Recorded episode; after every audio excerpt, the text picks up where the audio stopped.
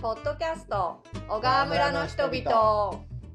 この番組は本州のへそ長野県小川村の人々にスポットを当てた地域コミュニティ番組です。パーソナリティの橋本紀子とよ大沢修です。ろしくお願いします。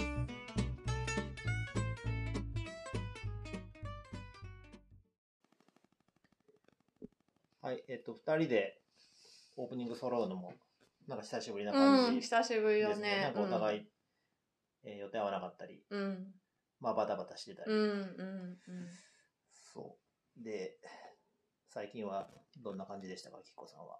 私は11月は結構体調を崩しちゃって、うんもうなんかもうあの気気が抜けてしまったみたいな感じにちょっとなってて自分でもこれはやばいなっていう感じだったんだけど。長かったよね。な長かった。うん。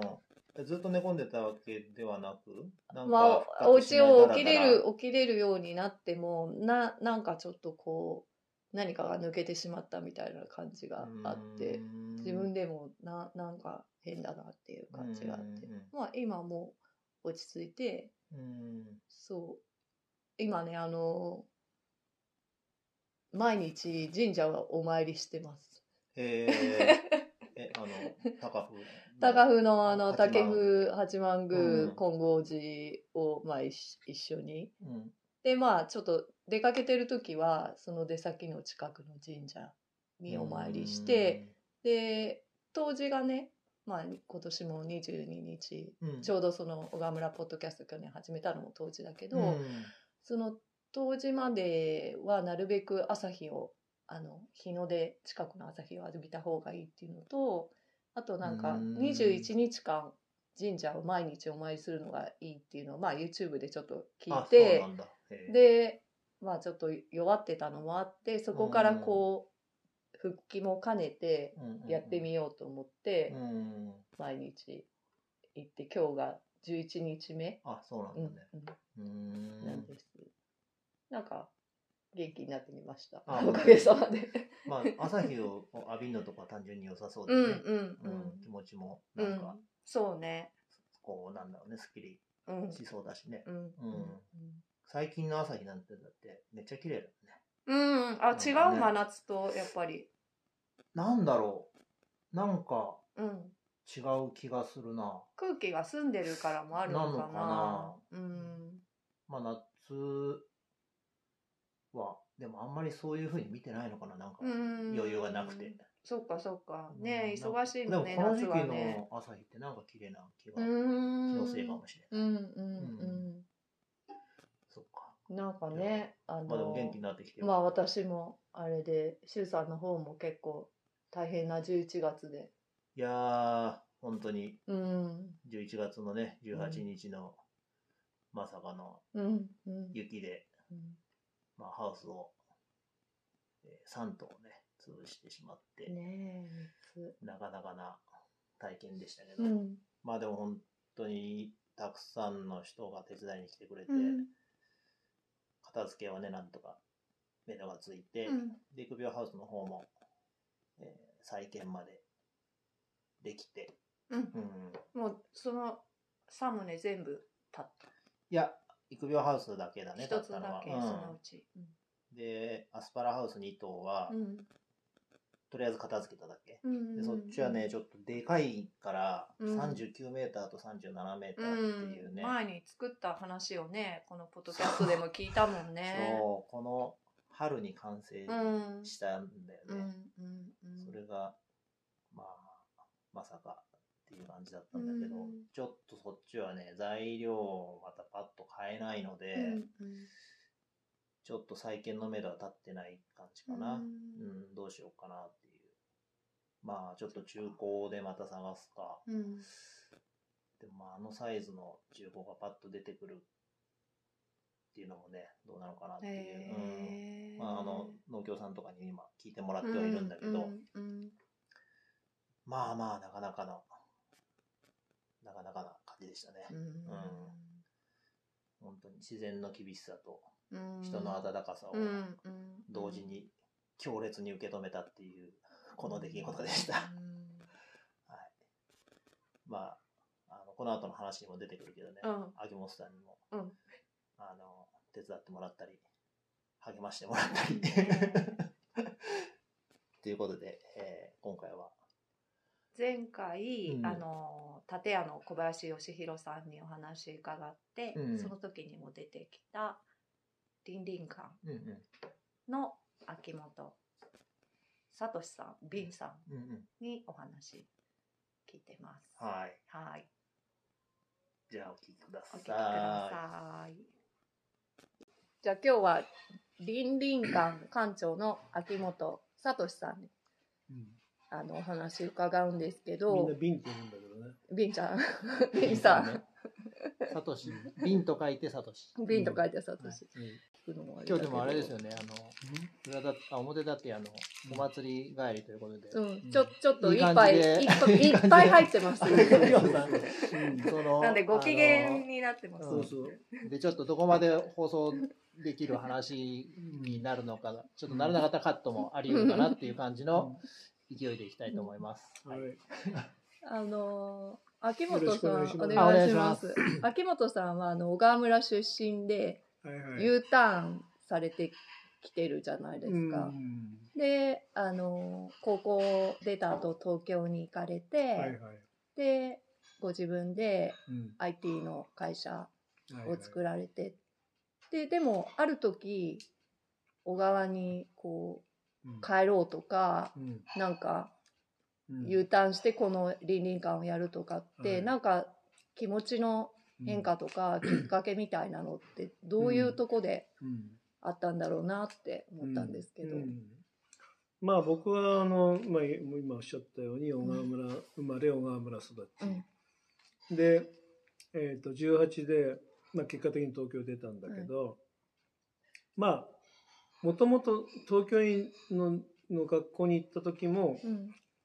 村に帰ってこようと思ってたのね。えー。向こう卒業したら。ばそうなんだ。うん。うんそして、まあ、当時の、まあ、まだ IT という用語もない時代、うん。でコンピューターのソフト開発の専門学校に行って、はい。で2年間学んでうん。卒業して帰っあの就職しようとした時に、うん長野市のそのコンピューター系列の会社に就職支援を受けましたと。うん。当時は3社しかなかったの長野市内で。うん。で3社受けて受験して、うん。結構いいその時はいい結果をい聞いたんだけども、うん。結果的にはもうダメでしたと。うん。まあ後から聞くと当時もう40年前は寝台の学卒じゃないと大卒じゃないと採用できないような時代だったの。で僕は専門学校出ただけで、うん。もう専門学校って当時はまだ認められてなくて高卒扱いだった高卒のやつと大卒とは全然違いますよっうん。て最初からレッテル貼られ貼ら貼ら貼られててあの結局就職できなかった。だから結果的には東京の会社に就職しましたっていう経緯ですね。うん。だからもともと僕は小川村育ちで小川村生まれそ育って東京に出て学ん学ぶ学んだことをこの小川村、まあ、長野県で生かそうと思ってたえー。けどもうん。残念ながら東京に就職しました。あそうなんまあ流れは東京にというふうえにえその時はなってたんですねじゃあね。うん。で東京で、まあ、富士通の系列会社に就職して、あの当時はあの二交代制のオペレーターってやつをやってて朝の9時から夕二方交代ね。夕方まで。で夕方の午後4時から徹夜。で翌日はあの休暇っていう、まあ、タクシーのうんうんちゃんみたいな生活してたんだけども、まあ、それでもう体内時計がぶっ壊れて食べるたんびに、まあ、下痢したり嘔吐したり、うんまあ、そんな感じでガリガリに痩せてたの。へーじゃあもまあまあそんなこともありました、うん。でその後ももうこんな仕事生活できないなっていうことで、ううん。転職をしようとした時にえっとまあ当時あのフリーランスって言葉もなかった時代なんだけど、あのあなたはそんなにできるんだったらこの仕事30万円で発注しますよ。うんって話があっうんたでそれがきっかけであのフリーランスになったんだけど。独立した。えもう当時10万もないような給料の時に30万出しますよっていうフリーランスの仕事があって、うん。もう飛びついてそれからやり始めたんだけど、まあ簡単なことじゃなかったけどね、うん。まあそういうフリーランスのことを、えー、と7年間やって、うん。それで31歳の時にまあいろんなあの機会があって会社を立ち上げたっていうあああことですね。だだだから僕は最初から東京に行って会社を作ろうなんて思いはなかなくてたまたまいろんな学びをしてうん経験をしうんて出会いがあってうん。それで結果的に会社を作ったと。うん。まあそんなところですね。うん。31に作った会社を立ち上げうる。ん。でまあ当然何か仲間がいいて、うん。その仲間の、まあ、家族も含めて養わなきゃいけない立場になってでまあ本当に懸命に働いた、うん、その31から、まあ、60直前まで、まあ、30年近く、うん。まあ、28年間ぐらいはもう本当に死に物狂いで働いたと。もうそれこそあの朝一番にオフィスの鍵を開けて、うん終電に最後に鍵を閉めて帰るみたいな生活を、うん。ほぼ28年間続けて、おお、なかなかっすね。でその間にはもう2連鉄3連鉄なんて当たり前の時代だったの。徹夜をね徹夜で。もうほとんど家にも帰らずにうん仕事をして、うん。まあ仕事してるだけじゃなくてあのやっぱり営業っていうか付き合いが大事だからうん。僕の会社はあの生命保険会社さんを相手にしてたんで、うん生命保険会社さんのちょっと上の幹部の方たちと一緒に仕事終わった後飲みに行ったりとかね、うん。まあ、そういういわゆる寝技。立ち技寝技というんだけど、へそんな寝技もしながら、えーっとその合間には、この、まあ、倫理観に来なかったりビオトープに連れてきたりとかね小川村にお客さん連れてきたりとかして。あそういった得意先の方そうそう。を小川村に。そう、うんうん。こんな素晴らしいとこですようんみたいな、うんまあ、寝技をしながらうん。営業展開していって、まあ、保険会社さんとも数社と直接取引まで広げたのね、へまあ、そんなことをずーっとやってましたね。うんうん保険会社さん相手にどん具体的にどういう仕事なんかホームページ作ったんですか？いやいやいや保険会社のシステム開発、システム開発うん、だから保険に加入した時の手続きとかあの配当金の手続きとか、満期になった時の保険料の支払い保険金の支払いとか、まあ、そういうもろもろの保険に加入した時から最終的な間の全てのシステムを全部受け持ったの。えだから僕保険に関しては結構よく知ってるというか、あの熟知してる方だったけど、まあそんなことよりもだからやっぱり東京にいるといろんな刺激があって、うん。あの経営者仲間もいっぱいいて、うんうんで異業種交流会もいっぱいあって、うんもう毎日のように刺激を受けてたのね。へえだからあのなんだろうな。もう毎日お前がこんなことやってるのかよっていうようなちょっと今から思えば下に見てた若造がものすごい素晴らしいかビジネスを展開してたりとかして、うん。そのたんびに触発されてたのね、うん。ああこんなことじゃ俺ダメだなみたいな出会いがこういろいろあってそうそう、うんだから僕そういうの大好きで、うんうんうん。いろんな仲間と知り合っていろんな、まあ、飲みもしたし、うん。刺激も受け合ったり、うんあまあ、今でもやってるけども、うん。でもやっぱり東京って刺激があるんだよね。うん。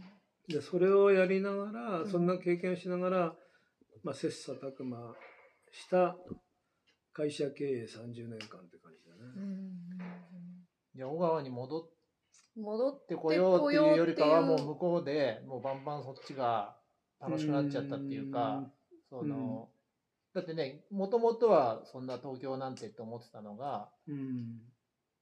だから楽しかったことは楽しかったんだけども、そうだね。ふと。50 50過ぎてからかな、うん。やっぱりそろそろうん。同級生なんかも、うん高血圧とか病気を持ったり亡くなっちゃう方も増えてきたりした時にああもうこの元気なうちにこの僕がやってる会社を、まあ、社員も家族もいるから、うん。誰かに引き継がなきゃいけない事業承継しなきゃいけないっていう思いになって、うんまあ、実際に始めたその事業承継始めたのは58歳の時からね、うん。まあ、それはあの名付けてハッピーリタイアプロジェクトって名付けたんだけど、まあ、約1年間ぐらいかけては60直前に、えーっとその当時の会社を2つに分割して2人の社長を任命してで事業承継したと。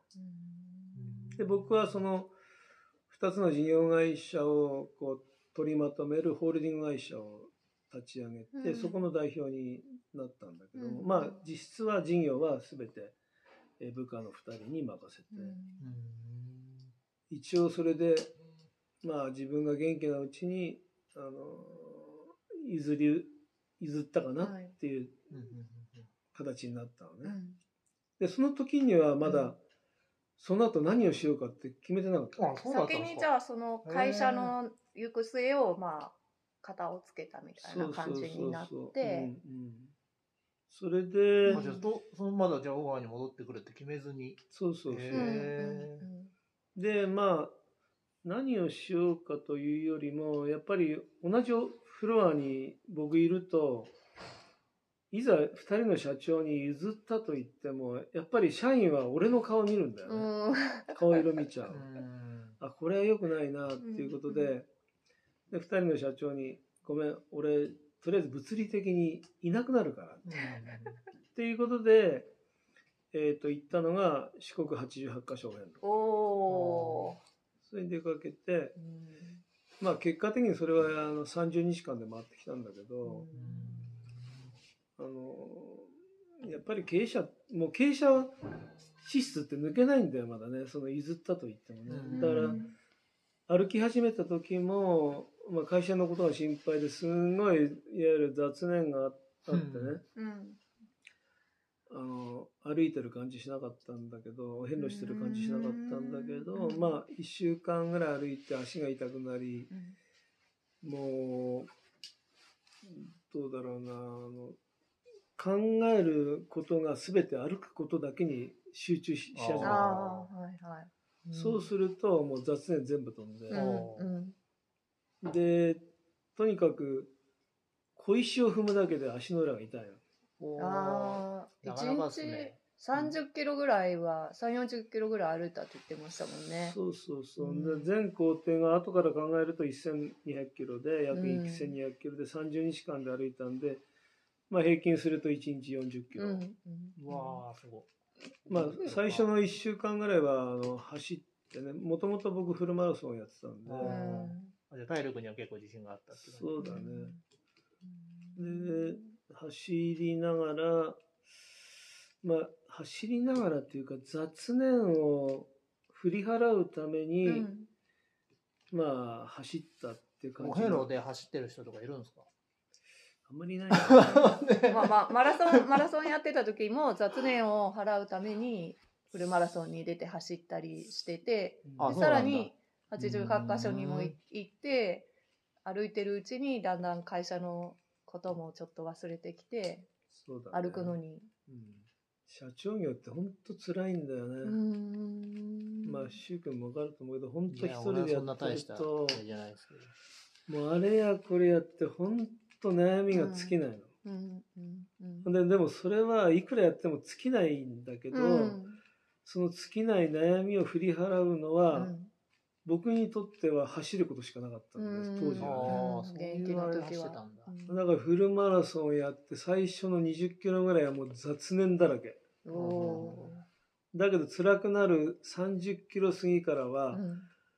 もうどうやったらゴールテープを切るのかっていう感情になると、うん。もう全部すっ飛ぶんだよ。その時のが楽なの逆にね、うんうんうん。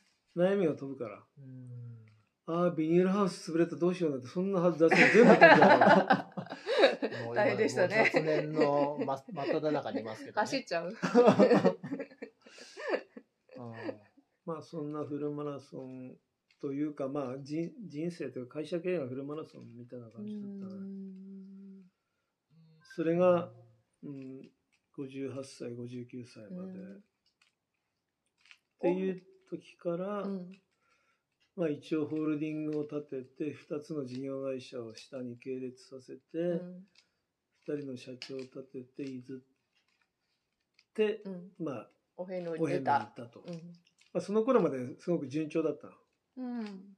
順調順調。というか何まあが会社が、私きそうそうそう。人生が？人生が？会社が、うん、うん。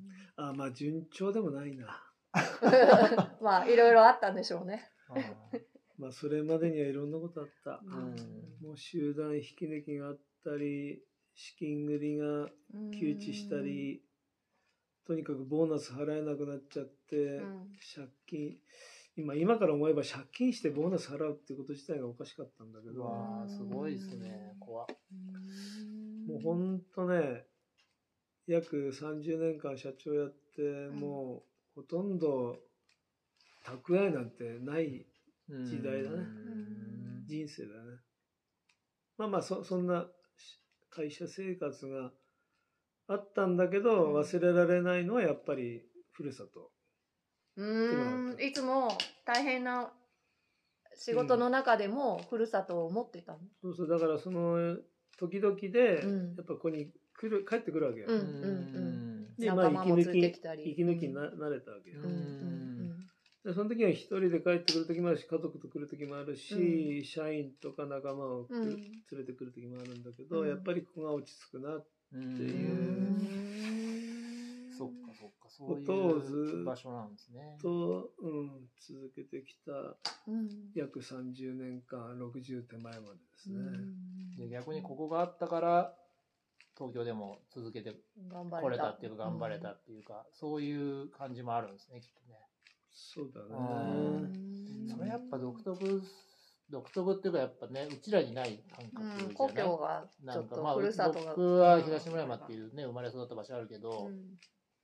多分そういう感覚で見てないもんななんか。ううん。ん本当頑張り続けたまあ今も変わらないと思ってるけど頑張り続けた、うん。あの東京時代ですね、まあ、今も頑張り続けてる風にしか見えないですけど、今も走ってる感じはあるけど。ちょっと走り方が変わったけどね、あ変わったんですか？うん、変わった、うん。どんな風にう変わんったって？東京時代は本当にライバル見つけて、ん。お前には負けねえぞみたいうな、ん。うん、ことと、うん。それから人を雇うこと。うん。難人を雇うってすごく難しくて、うその人を評価することも含めてね、うん。人事評価。育てるっていうこともあそうるでしょう育てるねことも含めてやっぱりねやめてっちゃうんだよ。多くの採用しても。うん。まあそういう、まあ、辞めてくって僕は定義じゃなくて卒業してもらうっていううん定義にしてたんだけど、まあそういう人との関わり方。うん。そこはすごく悩んだしうん。経験したし、まあいい思いもしたし、うん。まあ最近はあの昔辞めた人間が「あキムさんいい時代を過ごさせていただきました」みたいなことも言ってもらうとすごく安堵するんだけど。うん。まあ社員のために俺の人生30年間使ったって感じだね。だから僕さっきも言ったけど蓄えよりよ社員のための幸せのためにどううん過ごせばいいのかどう事業展開すればいいのか、うんそんなことばっかり考えてた社長業だったね。でもそれやってる最中もすごくなんていうのかな充実感とかやっぱ好き自分はこれは好きだみたいな気持ちを持ち続けてやってた感じなんですか？それは無我夢中みたいな感じなんです好きじゃないとできないね仕事ってうん。のは。か、まあ、好き好きだったんですね、うんまあね後から思えばそうだね。うん。まあでもいろんなことやったけど周りから見れば好き勝手なことやってましたねみたいなこと言われるけど、もう自分から考えると本当好きじゃなきゃやってらんないなっていう思いだったね。もう本当辛いことがいっぱいあった、うん。うんもう資金繰りも窮地しちゃってまあまあまあいろんなことありましたいやーなんか壮絶っすね。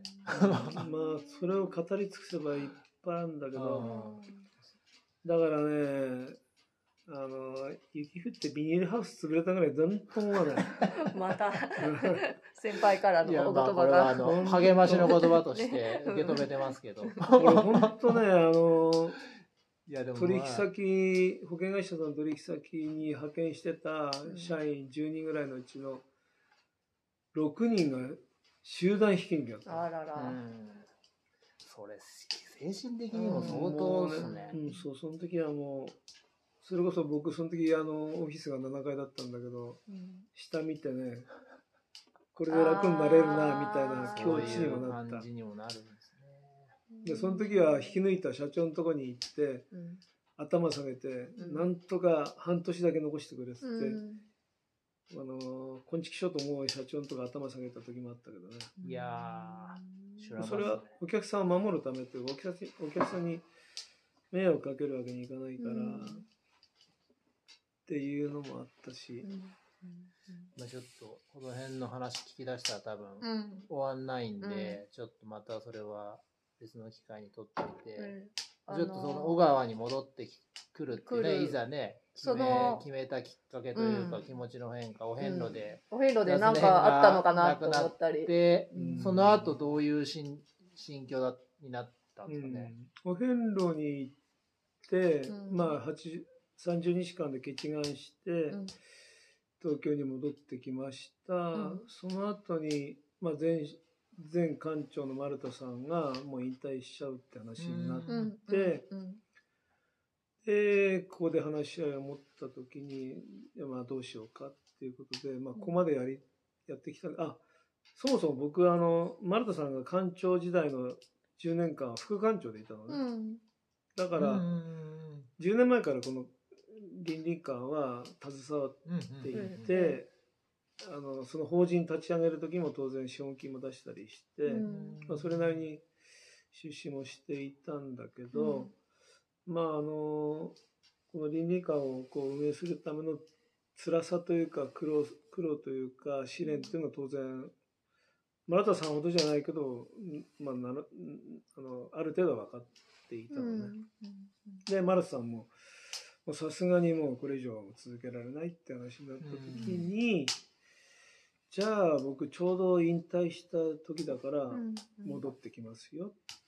っていうことになったんだけども、うん。まあそのそれがきっかけとはいじゃなくてもともとあのもう定期的にこっちに帰ってきたりして、まあ、ふるさとに対していつかはあの貢献したいなと。そういう思いがあって、うん。僕としてはその、えーっとここで育てられた18年間、まあ、約20年間、それから東京で仕事してた約40年間、うん。それで60年間。で60歳以降の、まあ、晩年は、まあ、村のために尽くそうっていうこの人生3段階って考えてたのね。まあ、だからそのちょうどさ60で何かやろうとして、まあ、社会に貢献しようとしてた時に、うん。まあ、そういう流れが来たんで、うんまあ、これは渡りに船だなということで、まあ、帰ってくることを決めたのね。それが2018年の8月頃だったかな。でそれから、うん。あだから、えーっとお遍路帰ってきたのが2018年の7月中旬で、あれはすぐじゃないですか。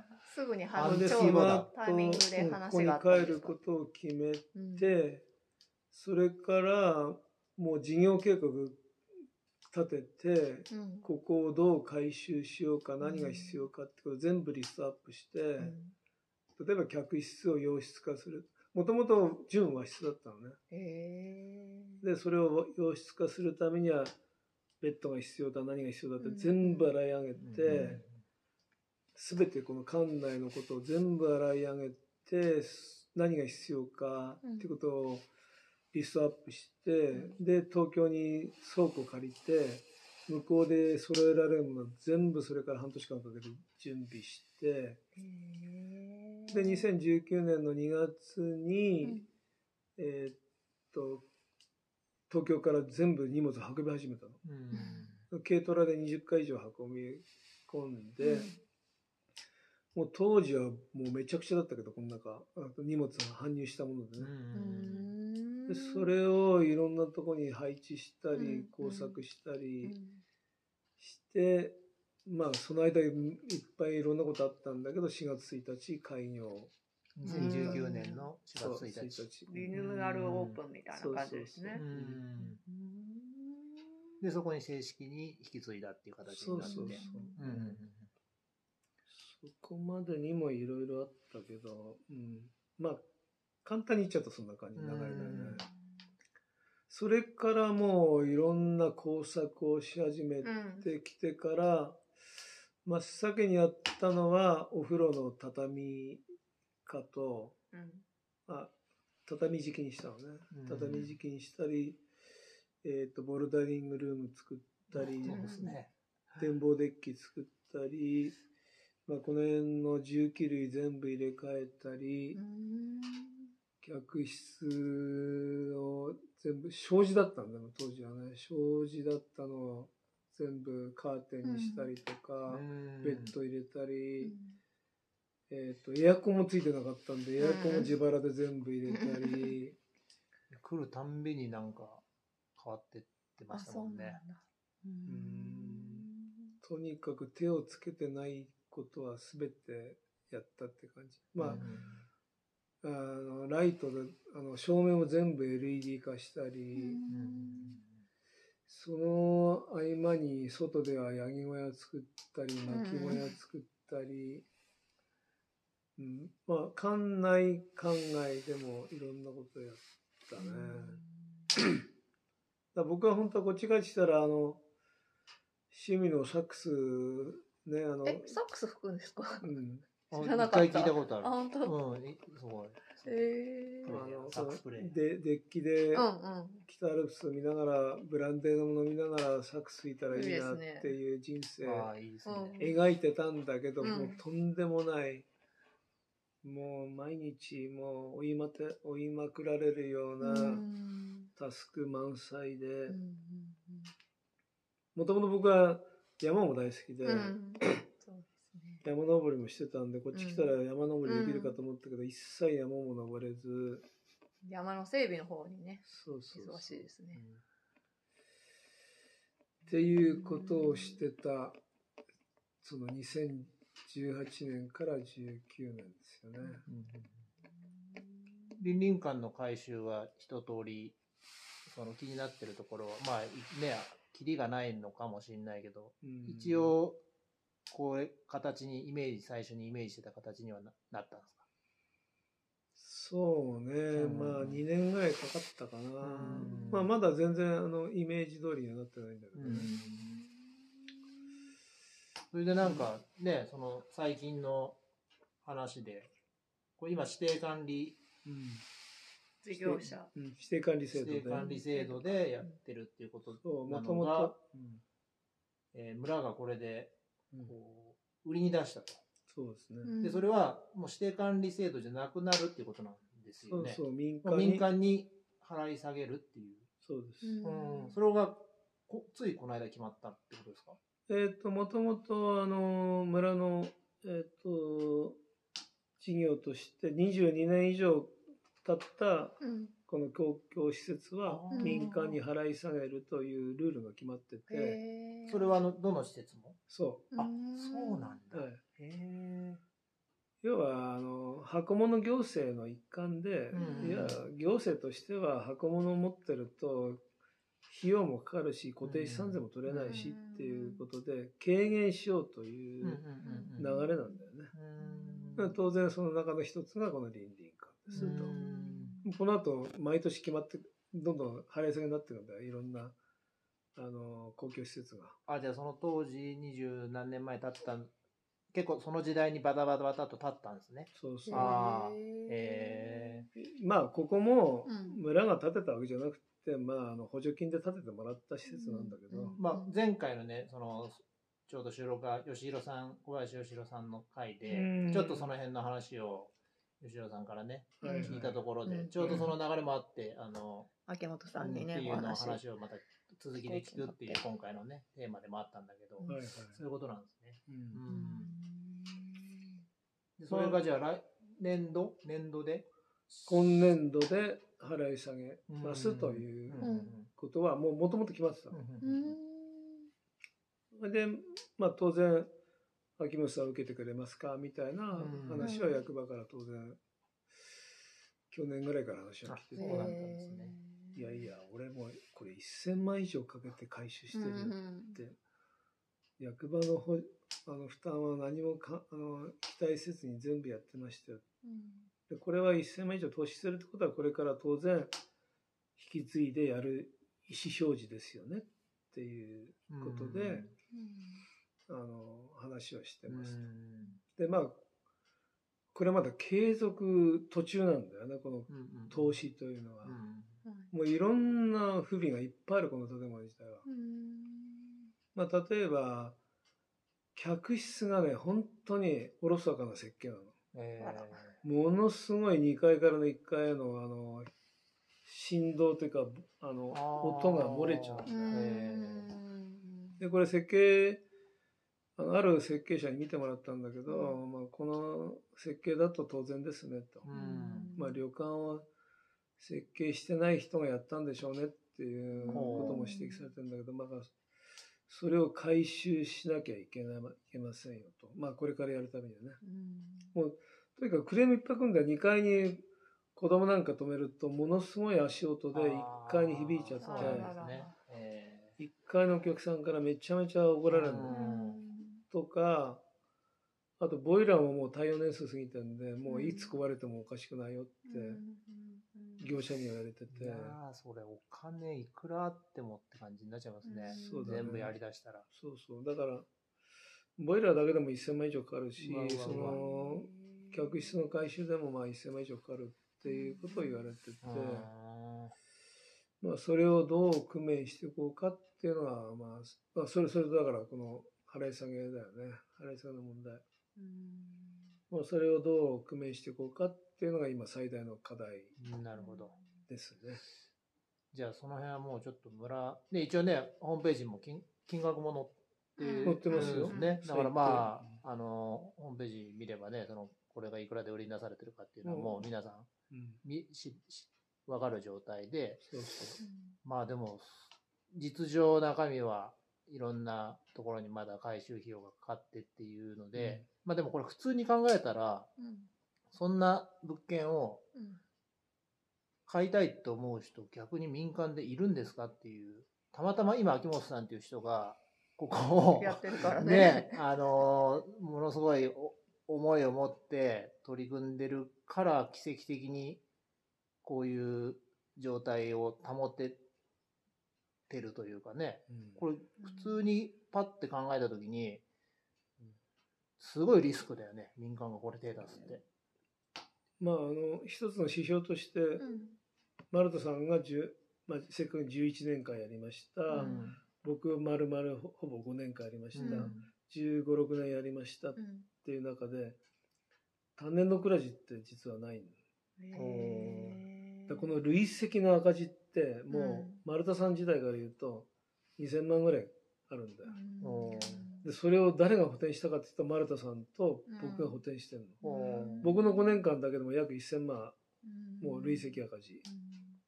赤字は誰か補填しなきゃいけないからね。だから、それを考えると、ここで黒字を出せるホテル経営っていうのは、すんごく難しい。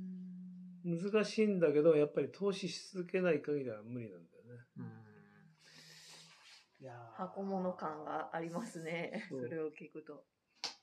でも、行政としては、民間になった瞬間に全くもう、なんだうんその、預かり知らずっうん。ていう、預かり知らずだっていうことが、うんか関係ないねってっていういう。だから行政にとったら、それはうんラ、ラッキーっていうか、ていう話になっちゃうんですかね。まあそれが目的でうん民間に払い下げるということだろうね。まあでもそこはちょっとあれですね、秋元さんがちょっと粘り強く交渉してもらって、うんちょっとでも持続可能なね、形にしていかないと、両結局これ潰れちゃえば、りなんかね止、まるとこがない。